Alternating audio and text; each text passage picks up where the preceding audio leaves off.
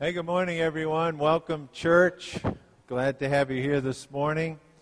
We're going to start our worship time with some upbeat songs. We're going to pick one. We're going to start with one that uses the imagery and language of Daniel chapter seven, where Daniel had a vision of the throne room in heaven, and the one sitting on the throne he called the Ancient of Days. So we're going to sing that song. And the imagery in there talks about worshiping the Lord. And as you remember last time I was up here, I told you that worship in the ancient times meant to bend the knee or to bow, which is something that we don't do very much, but the, I think we understand what the sentiment is. So I pray that you will do that, and you will hear those words in this song. So let's stand together if you can, and let's sing together Ancient of Days.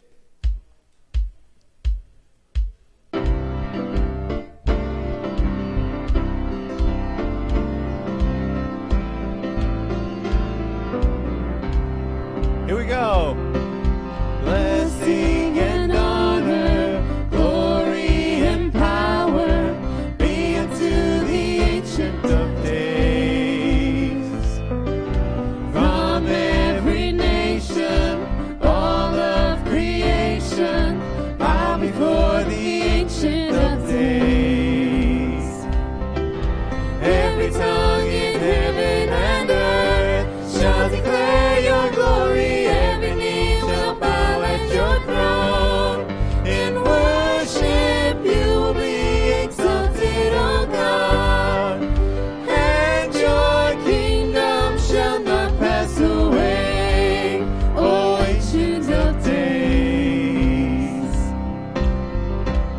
Blessing and honor.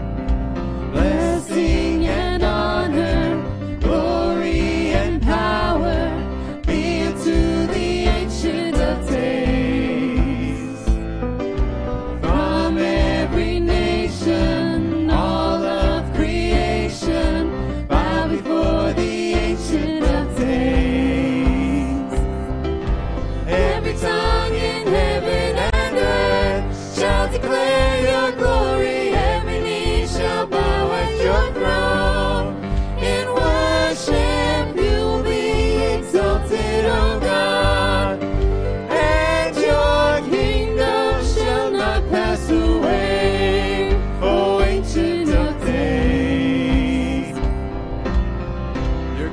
Shall reign.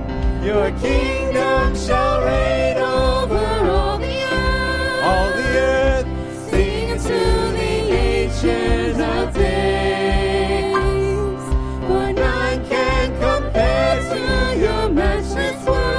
Matchless worth. Sing unto the Ancient of Days. Every tongue in heaven and earth shall declare your glory. Your throne in worship, you'll be exalted, O God, and your kingdom shall not pass away, O Ancient of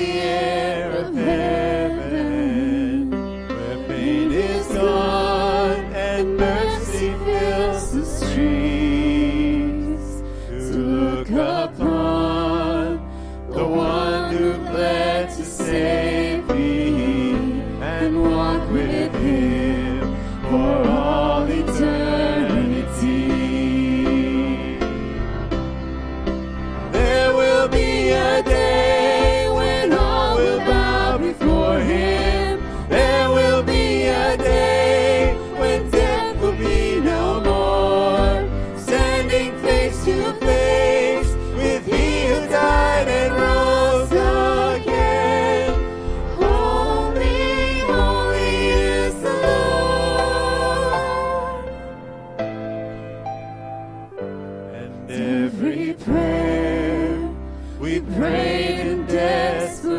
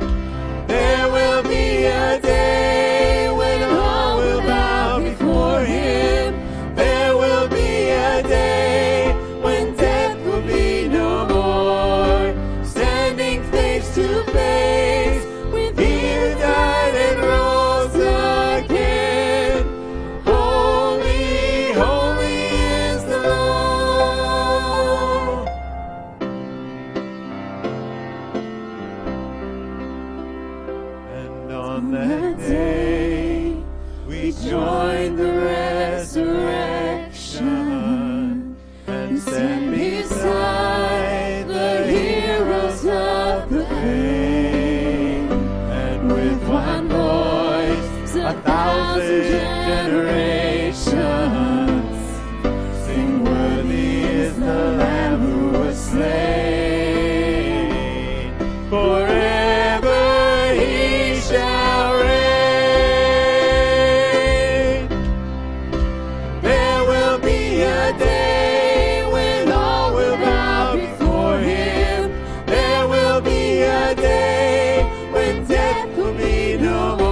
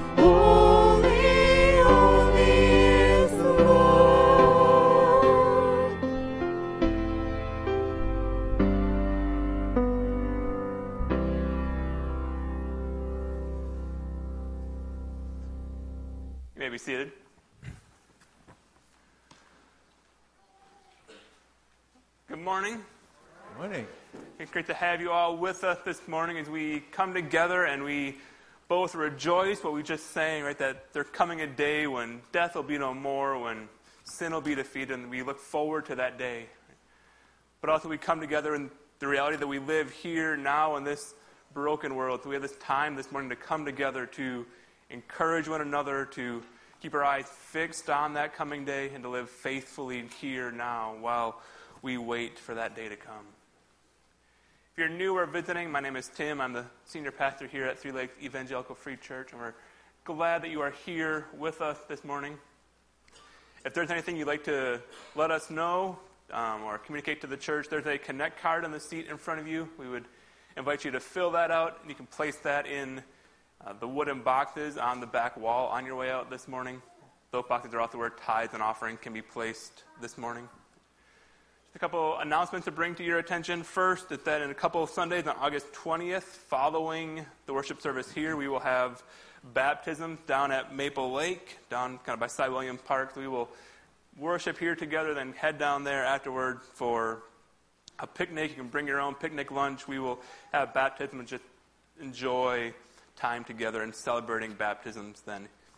If you're interested in being baptized, you can reach out to me. Like, we would encourage anyone who is a follower of Jesus who hasn't been baptized to be obedient to him in that. And so if you're interested in, in doing that, you can contact me. My email is on the bulletin, or you can talk to me personally, or you can write on your Connect card and drop it in the box, and we will be in touch. Also, Sunday school is coming up. We'll be beginning soon, and so if you have a child who will be in Sunday school with us this year, there's sign-up sheets downstairs. We would invite you to, encourage you to fill that out just so we have a feel for numbers for the coming year. And then also, we've had a a good problem recently in the nursery in that, like, it's full, right, and they're bursting at the seams. And so we're starting a process of kind of expanding that. Right? And so it'll be maybe three or four weeks of the nursery we typically use not being available. Right? So we'll use alternate classrooms, which will be where that'll be happening. So, um, yeah, just kind of be aware of that. And if you're interested in... and helping with any of the, the work that's involved in that, you can talk to Wayne Canada, and he will kind of be in touch about what work needs to actually be done. If you don't know Wayne, you can reach out to the church office or to me, and we'll get you in touch. As we continue this time of worship this morning, would you just join me in a time of prayer?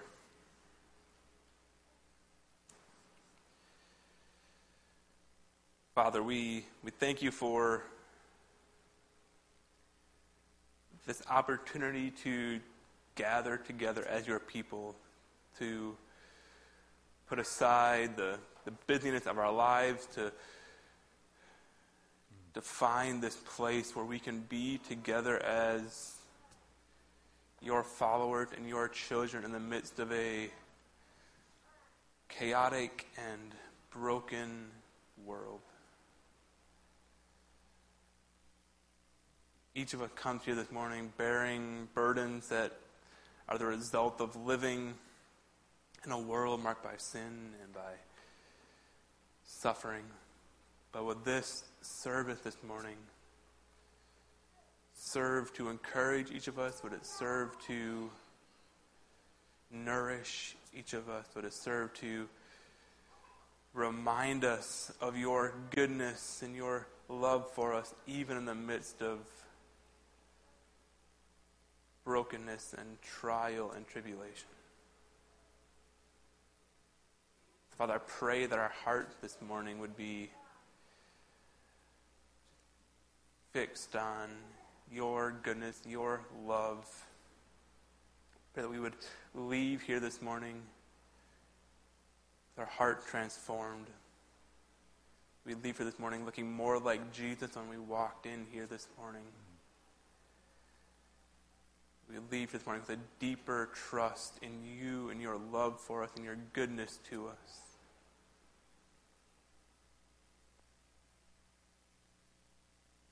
Father, we pray that you would be at work, not only in our hearts, but in the, the lives of our friends and our co-workers and our family members and neighbors and community members who need to know you, who we seek to tell about your love for. That you would make us faithful witnesses as we live out our lives in the places you've called us to. Father, would all that we do here this morning, all that takes place, the songs we sing, the, the words we read from your word, would it all serve to work in our hearts so we can bring you honor and glory and praise. We pray in Jesus' name. Amen. So have you ever thought that the Ten Commandments weren't really much of a challenge? I confess I have. For example, the last five are about not stealing or coveting or murdering, and those are things that I don't struggle too much with. Unless someone cuts me off in traffic, then it's a good thing the murdering one is in there. I used to think that the command about not taking the Lord's name in vain was about swearing, but recently I learned that um, the Hebrew words actually means to not bear or wear the name of the Lord in vain. In other words, if you're going to call yourself a follower of God, you should live like one. That makes that one a little tougher than it was. But the ones about worshiping idols, I mean, those are obsolete, right? Nobody, almost anywhere in the world, does that anymore. But I had an epiphany last March in Ennis, Texas, at a Buc-ee's gas station. You, if you don't know what a Buc-ee's in Texas is, I'll think about QuikTrip merged with Hobby Lobby, raised to the power of three, and really, really clean. So that's a Buc-ee's. So I was wandering around in there, uh, looking at the, you know, somewhere in the thirty thousand square feet of non-essentials that they had in the store. I was wandering around, and I saw a T-shirt that said, "God is a Texan." And, of course, my first thought was, man, these Texans are arrogant, aren't they? Um, but then, then I had a, an epiphany for me anyway, and I was saying, you know, these Texans are making God in their image, right? They're not saying that God lives in Texas. They're saying God shares the culture, preferences, beliefs, politics, values of Texans. Um, so I started judging those Texans, and then I had another epiphany. You know, that's what people have been doing since the beginning. They've been making God in their image, because believing that God is just like us puts a caricature of God in the place of God, and is that not idolatry? So that's uh, what we do, and it helps us to justify um, what seems to doing what seems to be right in our own eyes. because we feel that God has the same values that we do. I've heard many folks lament the fact that their children don't share their values. And my third epiphany came much later and said, you know, God doesn't share much of our values either, or we don't share God's values. If we think he does, then surely we've made an idol out of our own image. We may share some of God's values, but some of God's values are not our values, and some of our values are not God's values. And I've also heard that every Christian tradition is an echo chamber that emphasizes certain parts of Scripture and ignores others. In all my life, I believed that God is an evangelical, that our theology is God's theology. And um, recently I've been I've come to understand that when we read the Bible, we're reading somebody else's mail. So until we can't understand it until we understand what it meant to the people that were getting it in the first place, and then we can translate that into our own time and culture.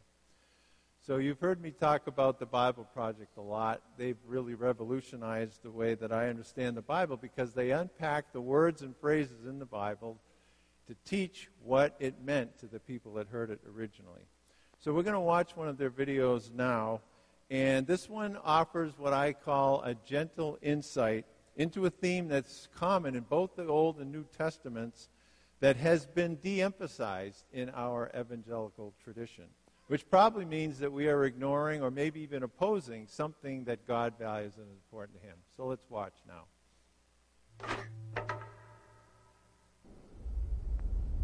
If you were a praying mantis, it would be socially acceptable to devour your mate. And if you're a honey badger, you have no regard for other animals. You don't care. If you're a panda with twins, it's normal to abandon one to take care of the other. But if humans do any of these things, we would call it wrong, unfair, or unjust. Yeah, why is that? Why do humans care so much about justice? Well, the Bible has a fascinating response to that question. On page one, humans are set apart from all other creatures as the image of God. Yeah, God's representatives who rule the world by his definition of good and evil. And this identity, it's the bedrock of the Bible's view of justice. All humans are equal before God and have the right to be treated with dignity and fairness no matter who you are. And that would be nice if we all did that, but we know how the world really works. And the Bible addresses that too. It shows how we are constantly redefining good and evil to our own advantage at the expense of others. Yeah, self-preservation. And the weaker someone is, the easier it is to take advantage of them. And so in the biblical story, we see this happening on a personal level, but also in families, and then in communities, and in whole civilizations that create injustice, especially towards the vulnerable. But the story doesn't end there. Out of this whole mess, God chose a man named Abraham to start a new kind of family. Specifically, Abraham was to teach his family to keep the way of the Lord by doing righteousness and justice. Yeah, doing righteousness, that's a Bible word I don't really use, but what comes to mind is being a good person. But what does that even mean, being good? The biblical Hebrew word for righteousness is tzedakah, and it's more specific. It's an ethical standard that refers to right relationships between people. It's about treating others as the image of God, with the God-given dignity they deserve. And this word justice, it's the Hebrew word mishpat. It can refer to retributive justice. Like if I steal something, I pay the consequences. Exactly. Yet most often in the Bible, mishpat refers to restorative justice. It means going a step further, actually seeking out vulnerable people who are being taken advantage of and helping them. Yeah, some people call this charity. But mishpat involves way more. It means taking steps to advocate for the vulnerable and changing social structures to prevent injustice. So justice and righteousness are about a radical, selfless way of life. Yeah, and you find this idea all over the Bible. Like here, in the book of Proverbs, what does it mean to bring about just righteousness? Open your mouth for those who can't speak for themselves. And what do these words mean for the prophets, like Jeremiah? Rescue the disadvantaged, and don't tolerate oppression or violence against the immigrant, the orphan, and the widow. And like here, look in the book of Psalms. The Lord God upholds justice for the oppressed, gives food to the hungry, and sets the prisoner free. But he thwarts the way of the wicked. Whoa, he thwarts the wicked? Yeah, in Hebrew, the word wicked is rasha. It means guilty or in the wrong. It refers to someone who mistreats another human, ignoring their dignity as an image of God. So justice and righteousness is a big deal to God. Yes, it's what Abraham's family, the Israelites, were to be all about. They ended up as immigrant slaves, being oppressed unjustly in Egypt. And so God confronted Egypt's evil, declaring them to be rasha, guilty of injustice. And so he rescued Israel.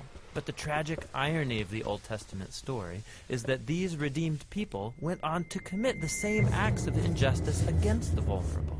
And so God sent prophets who declared Israel guilty. But they weren't the only ones. There's injustice everywhere. Yeah, some people actively perpetrate injustice. Others receive benefits or privileges from unjust social structures they take for granted. And sadly, history has shown that when the oppressed gain power, they often become oppressors themselves. So we all participate in injustice, actively or passively, even unintentionally. We're all the guilty ones. And so this is the surprising message of the biblical story. God's response to humanity's legacy of injustice is to give us a gift, the life of Jesus. He did righteousness and justice, and yet he died on behalf of the guilty. But then God declared Jesus to be the righteous one when he rose from the dead.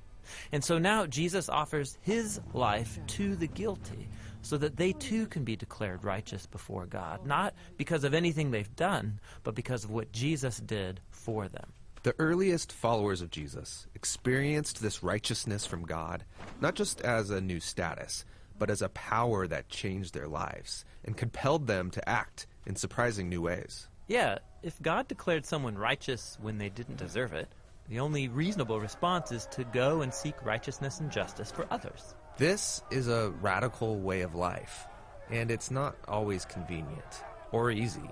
It's courageously making other people's problems my problems. This is what Jesus meant by loving your neighbor as yourself. It's about a lifetime commitment fueled by the words of the ancient prophet Micah. God has told you, humans, what is good and what the Lord requires of you. It's to do justice, to love mercy, and to walk humbly with your God.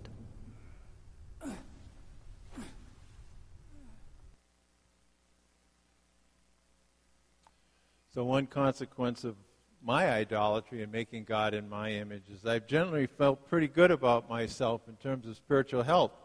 For example, in communion we're asked to examine ourselves. I usually give myself a pretty solid thumbs up. And why wouldn't I if God is made in my image, right? So maybe that's one of the best indicators of whether we have made God in our image and have an idol in our life. If I think that God is generally happy with my actions and my thoughts and my social media posts and my politics, then maybe I'm worshiping an idol.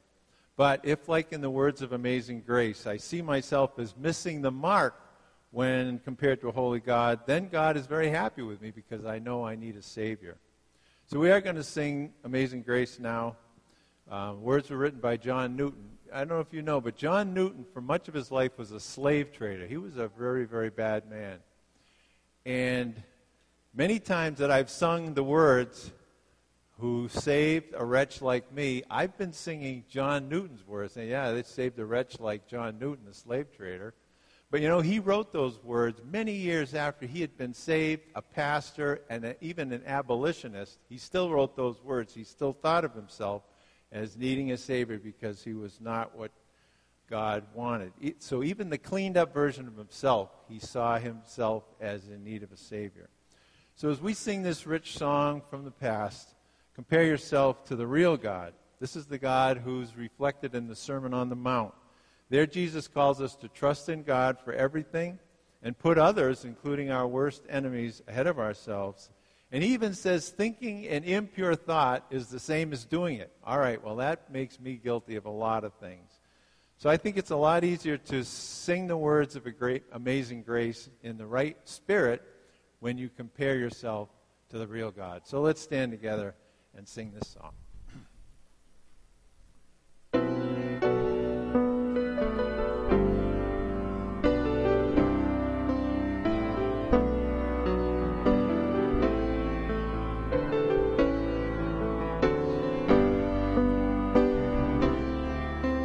Amazing grace, how sweet the sound that saved a wretch like me.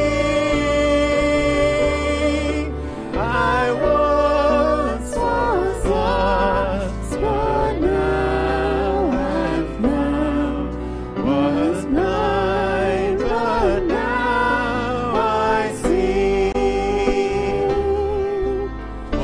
Grace that taught my heart to fear, and grace my fears relieved.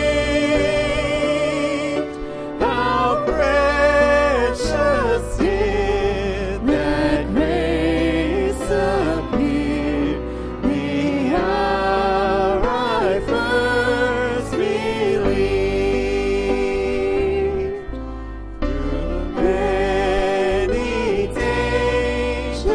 toils, and snares I have already come. 'Tis grace has brought me safe thus far, and grace will lead me home. When we've been there ten thousand years, bright shining as the sun, we boldly stay to sing God's praise. And when we first begun.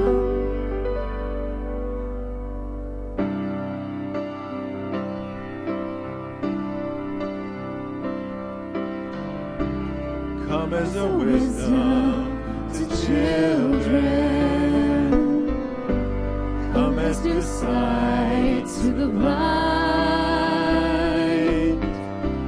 Come, Lord, as strength to my weakness. Take me so body and mind. Come as a rest to the weary. Come as a balm for the soul. Come as a dew to my dryness. Fill me with joy evermore. Come, Holy Spirit, I need you now. Come, sweet Spirit, I pray. Come in your strength, in your power. Come in your all gentle way.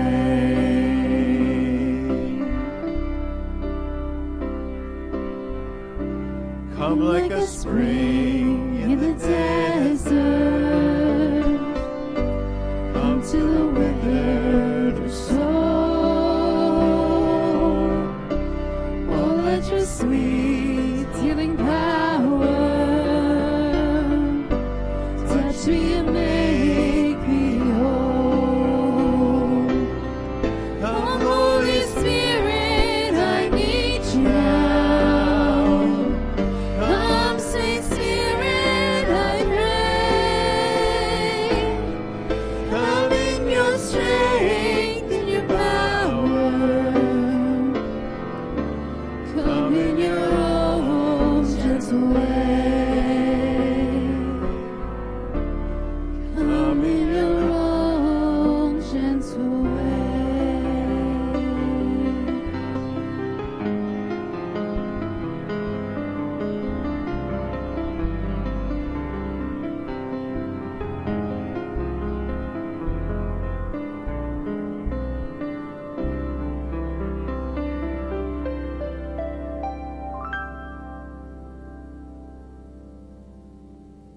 Father, we do pray that you would be present with us here this morning, that Holy Spirit, you would come and you would work in our hearts to, to soften places that are hard, to make us receptive to what you, you would have us hear this morning. Praise God in Jesus' name. Amen. You may be seated.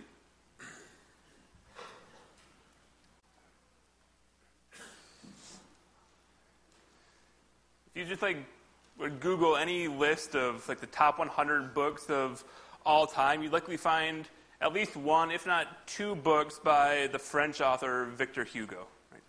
He's the author of both The Hunchback of Notre Dame and Les Miserables. Right? And what you, but what you may not know about those two books, right? They're both well known, but there's a thirty-one year gap between when those two books were published. Right? The Hunchback of Notre Dame was published in eighteen thirty-one, and Les Mis was published in eighteen sixty-two.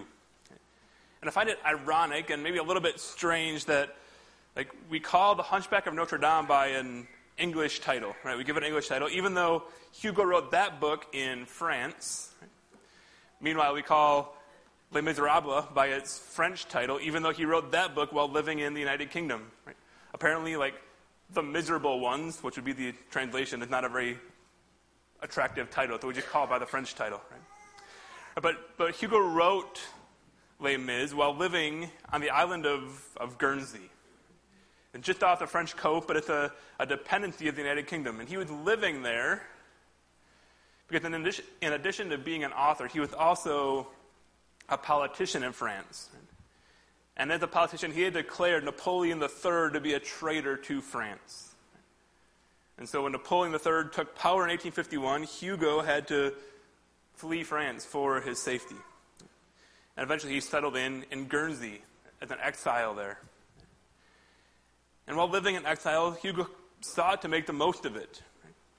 In addition to writing Les Mis there, he, he just tried to enjoy his life living on this English island. And he wrote this at one point.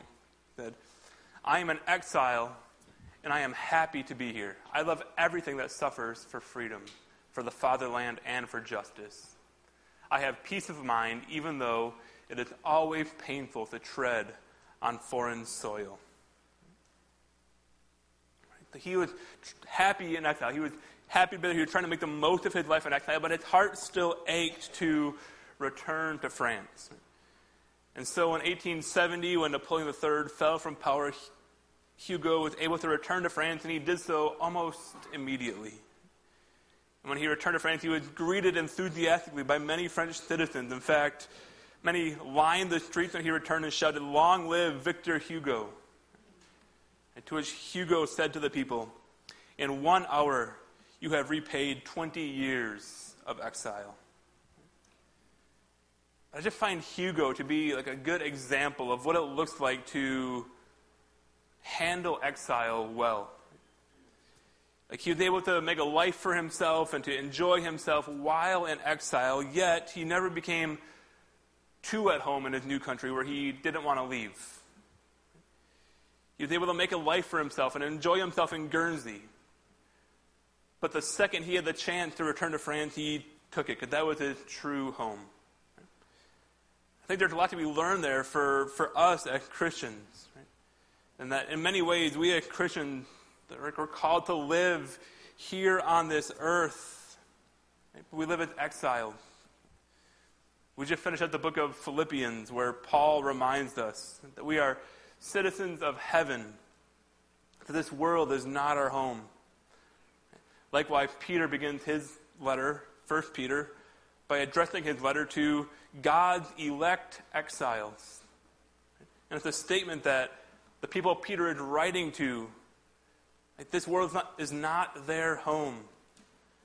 Like, for everyone who calls themselves a Christian, we are exiles, we are aliens, we are sojourners and strangers on this earth. And so one of the important questions we must ask ourselves then is, how do I live well? How do I live faithfully as an exile?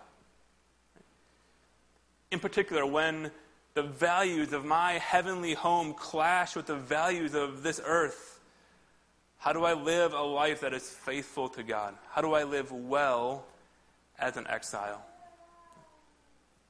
That's an important question that we all need to wrestle with. So today we're starting this, this new series, going through the book of Daniel. We're going to look at the first six chapters over the next six weeks. Spending one week in each chapter, starting with chapter one this morning. And what we'll see in this book is that Daniel and his friends are living in exile in Babylon. And they're constantly confronted with questions and choices about how to live faithfully in the midst of this exile. And so my hope is that in this series we'll we'll learn from them what it looks like to, to live as exiles. We can apply that to our own lives as we seek to live as exiles on this earth. So we start in chapter one this morning. Starting in chapter one, verse one, Daniel, the book of Daniel, we read this. In the third year of the reign of Jehoiakim, king of Judah, Nebuchadnezzar, king of Babylon, came to Jerusalem and besieged it. And the Lord delivered Jehoiakim, king of Judah, into his hand, along with some article from the temple of God. These he carried off to the temple of his God in Babylonia and put in the treasure house of his God. So before we get too far into, into this book, I just want to give us a little bit of historical context about what's going on as this book opens up. So on the screen we have we have a timeline of kind of key events that are pertinent to this book, and note that like the, the timeline spacing's not to scale, right? But it's, it's these are important dates nonetheless, right? So in nine thirty-one B C, like the nation of Israel, God's chosen people, splits into the northern kingdom of Assyria and the southern, or the northern kingdom of Israel and the southern kingdom of Judah. And from that point forward, the northern kingdom of Israel is pretty much constantly disobedient, always disobeying God. And in seven seventy-two B C, as a consequence for their refusal to obey God, they, God gives them into the hands of the Assyrians, and Israel falls. And the southern kingdom of Judah is a little more up and down. They have some periods where they are obedient, and they turn back to God, and they repent, and they live for God briefly, but then those periods are often quickly outdone by more periods of disobedience. And as a result, we read here in Daniel that the Lord delivered Jehoiakim, king of Judah, into the hand of Babylon. So we'll talk about this more later in the sermon, but it's important to note here that it is God who is the one who's at work in all of this. From an outside perspective, it'd be really easy to look at this, look at what is going on with Judah and Babylon and say, oh, look, Babylon is winning. Judah is losing. Therefore, the Babylonian gods must be winning and the God of Judah must be losing. But no. It's the God of Judah who delivers Judah into the hands of the Babylonians. To which you might say, well, why would he do that? Well, because he promised he would. In Deuteronomy twenty-nine, as the Torah comes to a close, God renews his covenant one last time with his people. And he reminds his people what will happen if they keep the covenant and what will happen if they don't keep the covenant. And he says, carefully follow the terms of this covenant so that you may prosper in everything you do. If you keep the covenant, you will prosper in everything you do. But he also says, make sure that there is no man or woman, clan or tribe among you today whose heart turns away from the Lord. He says, all the curses written in this book will fall on them, and the Lord will blot out their names from under heaven. And then nations will ask, why hath the Lord done this to this land? Why this fierce, burning anger? And the answer will be, it is because this people abandoned the covenant of the Lord, the God of their ancestors, the covenant he made with them when he brought them out of Egypt. They went off and worshipped other gods and bowed down to them, gods they did not know, gods he had not given them. Therefore, the Lord's anger burned against this land so that he brought on it all the curses written in this book. In his furious anger, and in great wrath the Lord uprooted them from their land and thrust them into another land, as it is now. So God promised when he made his covenant with his people, if you don't obey this covenant, I'm going to uproot you from your land and thrust you into another land. Right? And that's where we pick up the book of Daniel. That's what's happening right now as we pick up this book of Daniel. They're being exiled. They're being thrust into a new land. And for Judah, this process of exile had kind of three steps to it. We see the first step in verses three through six of Daniel chapter one. Then the king ordered Ashpenaz, chief of his court officials, to bring into the king's service some of the Israelites from the royal family and the nobility, young men without any physical defect, handsome, showing aptitude for every kind of learning, well-informed, quick to understand, and qualified to serve in the king's palace. He was to teach them the language and literature of the Babylonians. The king assigned them a daily amount of food and wine from the king's table. They were to be trained for three years, and after that they were to enter the king's service. Among those who were chosen were some from Judah, Daniel, Hananiah, Mishael, and Azariah. And so in, in six oh five B C, Babylon lays siege to Jerusalem, and they win and they carry off a select group of young, well-educated, high-status men. These are the elite of the Israelite society, and they were brought into Babylon in order to be trained in, in Babylonian culture and to be integrated into the Babylonian court and to contribute to Babylonian prestige. That's where we are in the timeline this morning. Daniel and his friends are probably like teenagers when this picked up. And they come to Babylon as part of this first kind of noble exile into Babylon. But just to give you a bit broader context, right? Eight years after Daniel and his friends show up in uh, six oh five B C, right? Then in, in five ninety-seven B C, eight years later, Babylon once again attacks Judah, and they this time bring ten thousand Jews back to Babylon. And then in five eighty-six B C, they once again attack Judah, and this time they will utterly destroy Jerusalem and Judah. Right? Though, importantly, they'll destroy the temple during this attack, and only the poorest and the lowliest will be allowed to stay in Jerusalem. Everyone else will be dragged back to Babylon to live as exiles.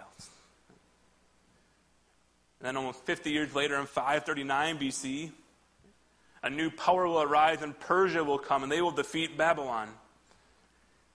And Persia will be far less interested in, in forcing people to live as exiles away from their home, and so they will allow many of the Jews to return to Jerusalem. That's what we see happening in books like Ezra and Nehemiah in the Old Testament. But the important thing for our purpose in this series is that Daniel, right, from six oh five B C, lived through all the rest of that history. He's in Babylon through all of Babylonian power until the fall to Persia. Right? Verse twenty-one of what we'll read this morning says, Daniel remained there until the first year of King Cyrus. King, so King Cyrus was the king of Persia. Right? So that means that Daniel lived nearly seventy years of his life as an exile in Babylon. Right? And in seventy years, he sees all kinds of things. He has to handle all kinds of situations, which is why I think it's such a helpful guide for us about how to live in exile. We live in a culture that is more and more unfriendly toward godly values. Daniel served as an example of what it looks like to live in the midst of that culture faithfully. But most of that is in the future. In today's passage, Daniel has just arrived in Babylon as a young man, like I said, probably fifteen or so. And the Babylonians are starting the process of like, Babylonizing him, right? For lack of a better term, right? They're they're changing their names. They're they're giving them new food. They're they're ingratiating them into the culture. With that in mind, let's read the rest of this chapter and see what that process looked like. The king assigned them a daily amount of food and wine from the king's table.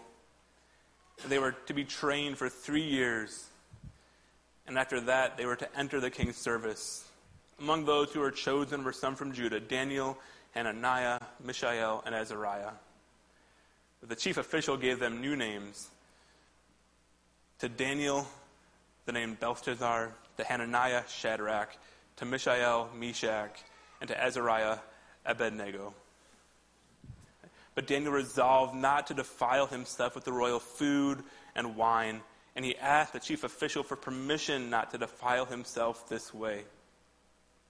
Now God had caused the official to show favor and compassion to Daniel.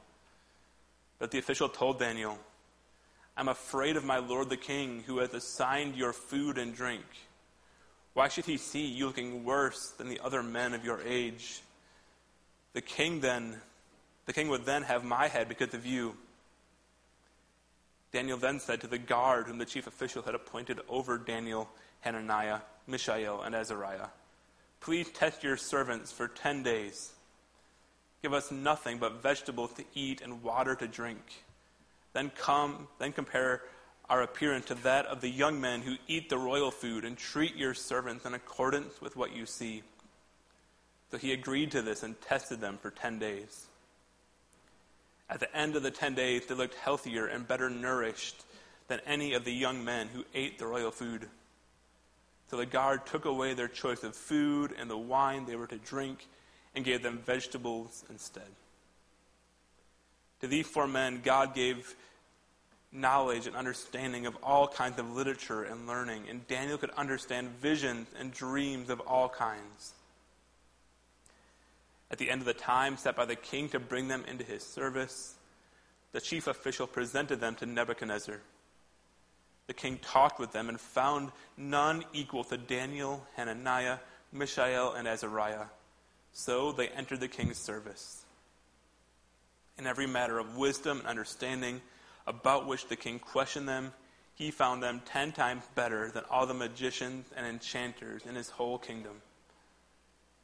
And Daniel remained there until the first year of King Cyrus. And so in this passage, Daniel and Hananiah and Mishael and Azariah, they all get their, their first taste of living as exiles. They're, they're beginning the process of figuring out what it looks like to live lives that are faithful to God when the culture around them is hostile to God. And one of the reasons we're doing this series is that describes our situation more and more. And what Daniel and his friends begin to learn in this chapter is that living as exiles, living in a culture hostile to God, means trusting God and to faithfully engage culture with resolved civility. And the first, and that's really the most important thing about living as an exile then, is trusting God. Like a lot of times we read books like Daniel and like it called Daniel, and we think Daniel must be the main character. Right?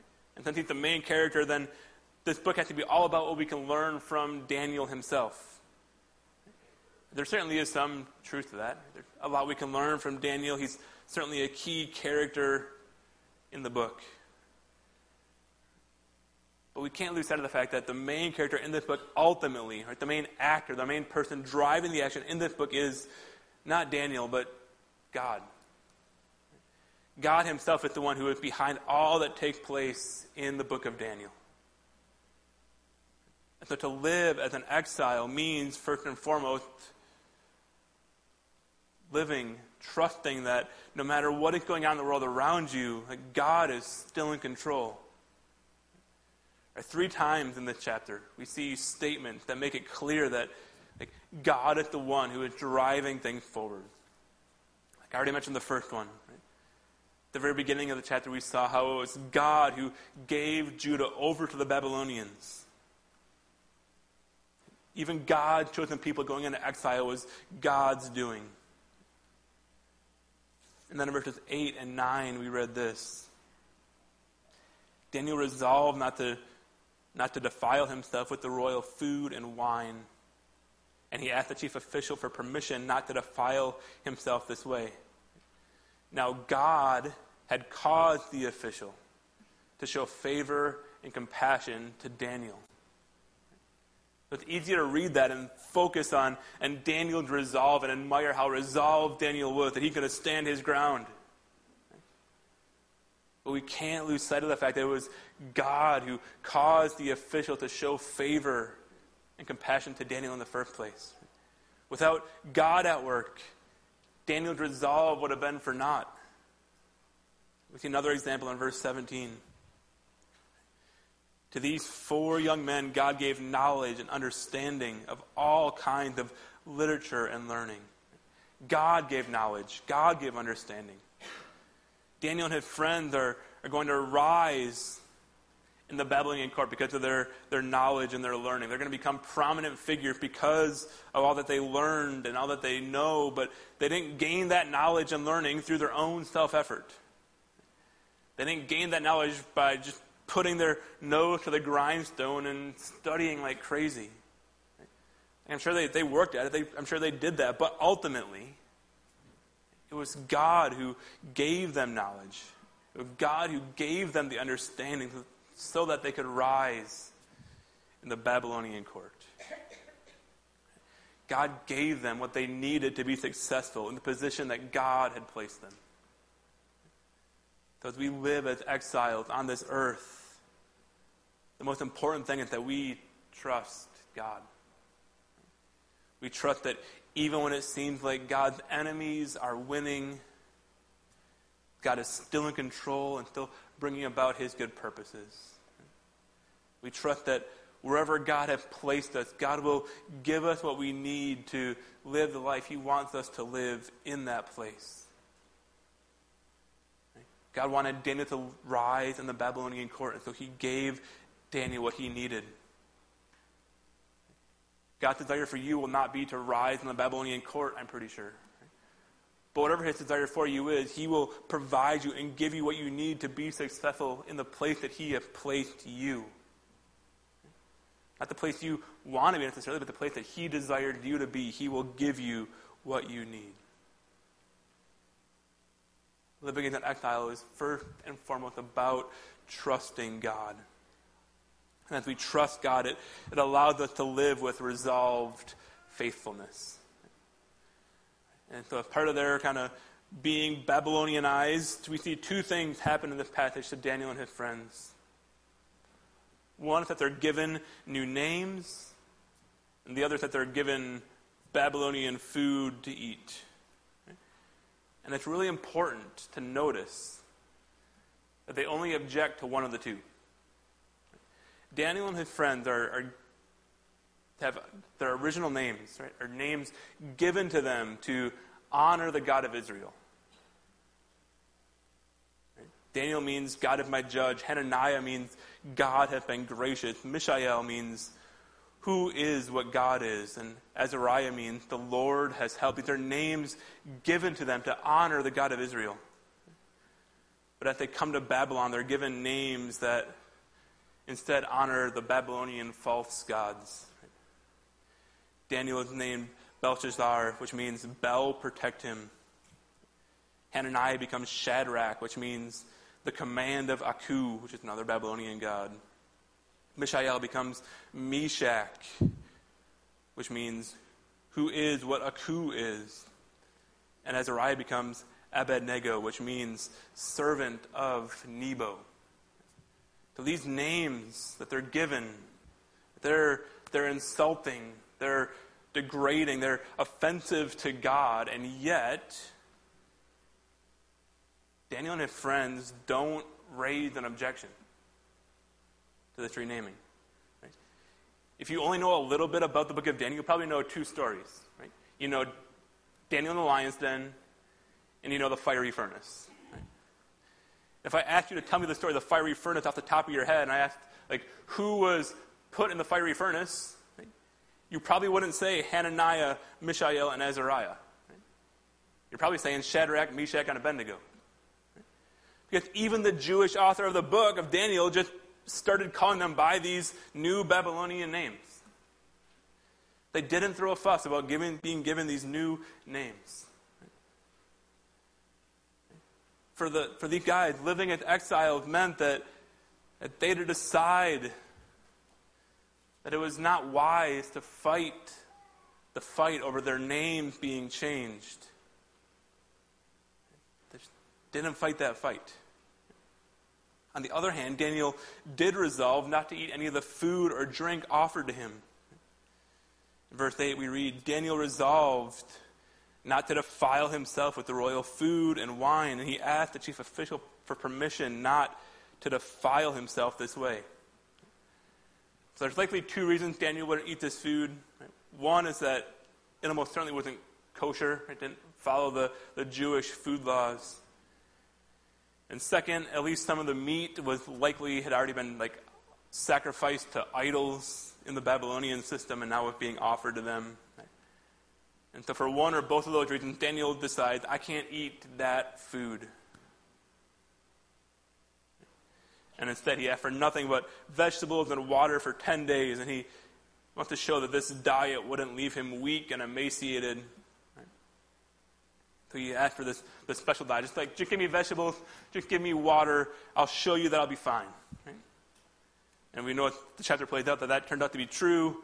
Right? And there's a certain segment of like the, the healthy living world that has grabbed onto this chapter, right? And turned it into books and blogs and podcasts with titles like The Daniel Diet, right? The Daniel Fast. Right? Like, please hear me when I tell you, like, that's not what this passage is about. It's not about what to eat, right? And if you want to be convinced, let me offer you this little piece of evidence. In verse fourteen, right, we read, at the end of the ten days, they looked healthier and better nourished than any of the young men who ate the royal food. Right? And you might say, yes, I see, that, that is what I want. That, that is what I want to look young and nourished and, and healthier. Here's the thing. That word we translate better nourished, it's just the Hebrew word for fat. Right?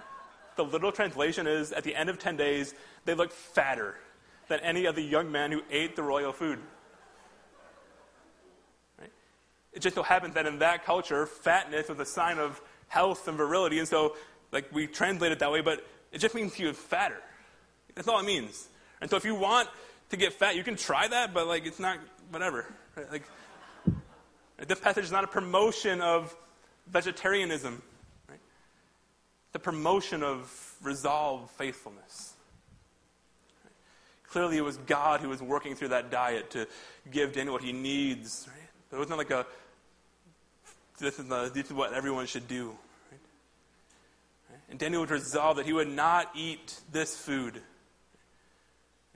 because it would cause him to violate a, a direct command in God's word. Right? The Jewish laws were clear that you can't eat this kind of food. Whereas he did not object to his name being changed, because while it was degrading, while it was offensive, while it was insulting, it, it wasn't a matter of obedience to God's word. And I think the distinction between those two is incredibly important. Living well as exiles, living in a culture that is hostile to God, means understanding the difference. And then only exercising your resolve when faithfulness is truly at stake. I preached a couple weeks ago on like choosing the right hills to die on. This is another example of that. And like right now, not hard to look around and see Christians digging their heels in and, and fighting on issues that are that are more like the name change than the diet. Right? On issues that are not a matter of obedience to God's word, but a matter of secondary issues. That Christians are, are fighting things that are perhaps insulting or degrading to Christians, right? But don't actually cause you to violate any part of God's law. You can get away with that for now because there's still enough Christian influence in our culture to, to lend support to that. But that culture continues to shift and become more and more clear that we are exiles. Then choosing rightly when to show resolve will become more and more important. And the time to show resolve is when faithfulness to God's word is on the line. when we choose to show resolve, then the way we show it also matters. We should show our resolve with civilized engagement with the culture. In verse eight, right, Daniel resolved to not eat the food. But then did you notice how he re- expressed his resolve? Daniel resolved not to defile himself with the royal food and wine. And he asked the chief official for he asked the chief, chief official for permission not to defile himself this way.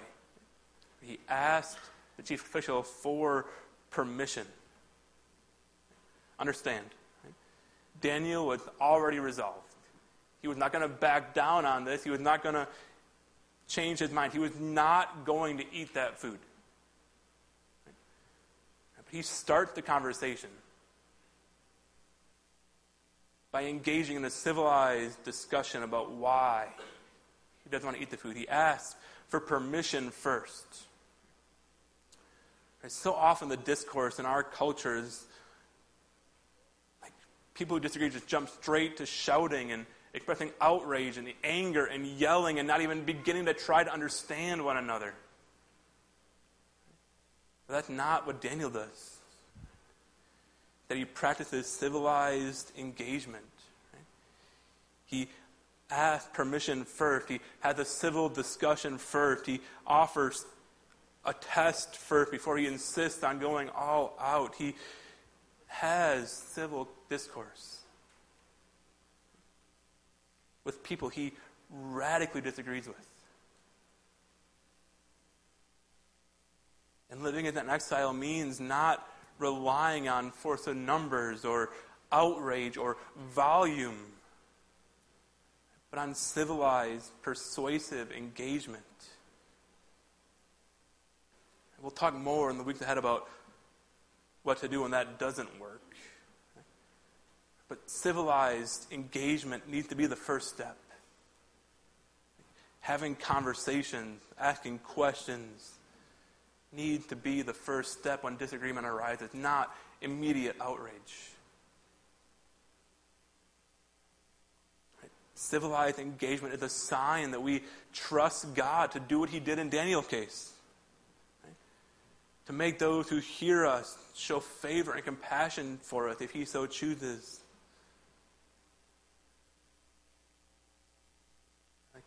Living in exile means doing these things. What we'll see is that Daniel and his friends, through these kind of practices, build a, a life for themselves that is enjoyable and yeah, full of joy as they live in Babylon. But it's never fully fulfilled. It's a reminder that even as we do these things, even if we can find enjoyment in as exiles. When we live as exiles, we are still exiles. We're never fully at home.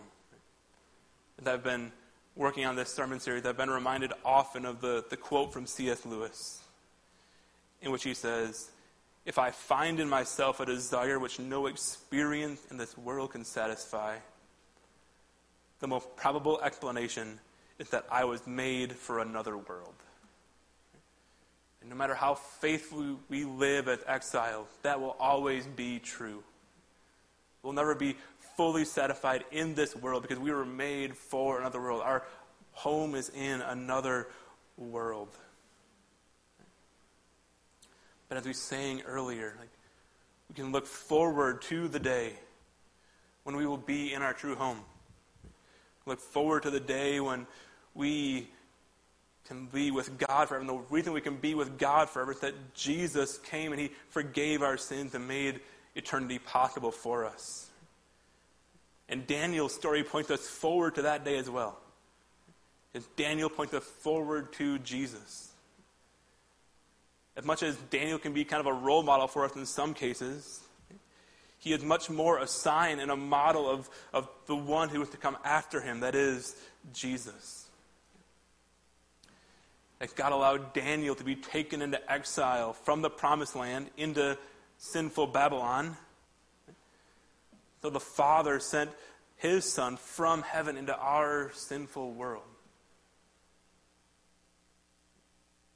As Daniel was faithful in regard to his food and his drink, Jesus was faithful in everything. Daniel would rise to power and great authority in Babylon, but God would guide Jesus to a place of even greater authority, where he would reign over all of heaven and earth. Ultimately, as high as Daniel rose in the ranks of Babylon, he by himself couldn't save God's people. He was not sufficient himself. There had to be one who came after Daniel to fulfill that role, and that one is Jesus. One who modeled perfect obedience, who modeled perfectly what it looks like to live as an exile in a sinful and broken world. The one who modeled trusting God perfectly and faithfulness perfectly. The one who engaged with his enemies in loving, civilized manner. And ultimately, in the midst of all that, never sinned and went to the cross for us, that through believing in him, our sins, our failure at living in exile could be forgiven. All because Jesus came, leaving the glories of heaven to live among us, be like us in every way, yet without sin. If you're here and you've, you've never trusted Jesus, you've never asked Jesus to forgive you for your sins, I'd urge you to do that first and foremost. Those of us who are here who have trusted in Jesus. And the call of this book and this chapter in Daniel is to go out into our culture, remembering that this world is not our home, that we are exiled. And to live as faithful exiles, live trusting God, live resolved to stand firm and not disobey God's word, but also resolve to engage in civilized discussion, and then to invite people in to faith and trust in Jesus as we engage the world around us. We can do that all with confidence that there is coming a day when God will return and set all things right, when we will no longer be exiles. Let's pray.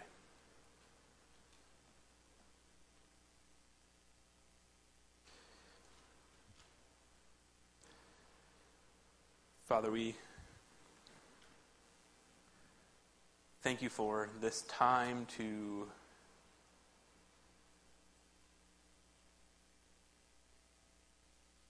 be here in this place, gathered together as your people.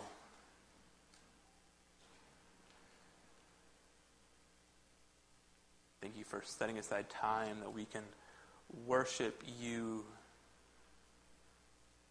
that we can fellowship together, that we can enjoy fellowship with one another and enjoy each other's company. Thank you for your word and the way it informs us and points us to Jesus and guides our lives. Father, would you help us to know what it looks like day by day to live as faithful exiles? Would you give us wisdom and insight we need to, to think carefully about how to live in this world? Would you give us hearts that engage in meaningful discussions with people we disagree with?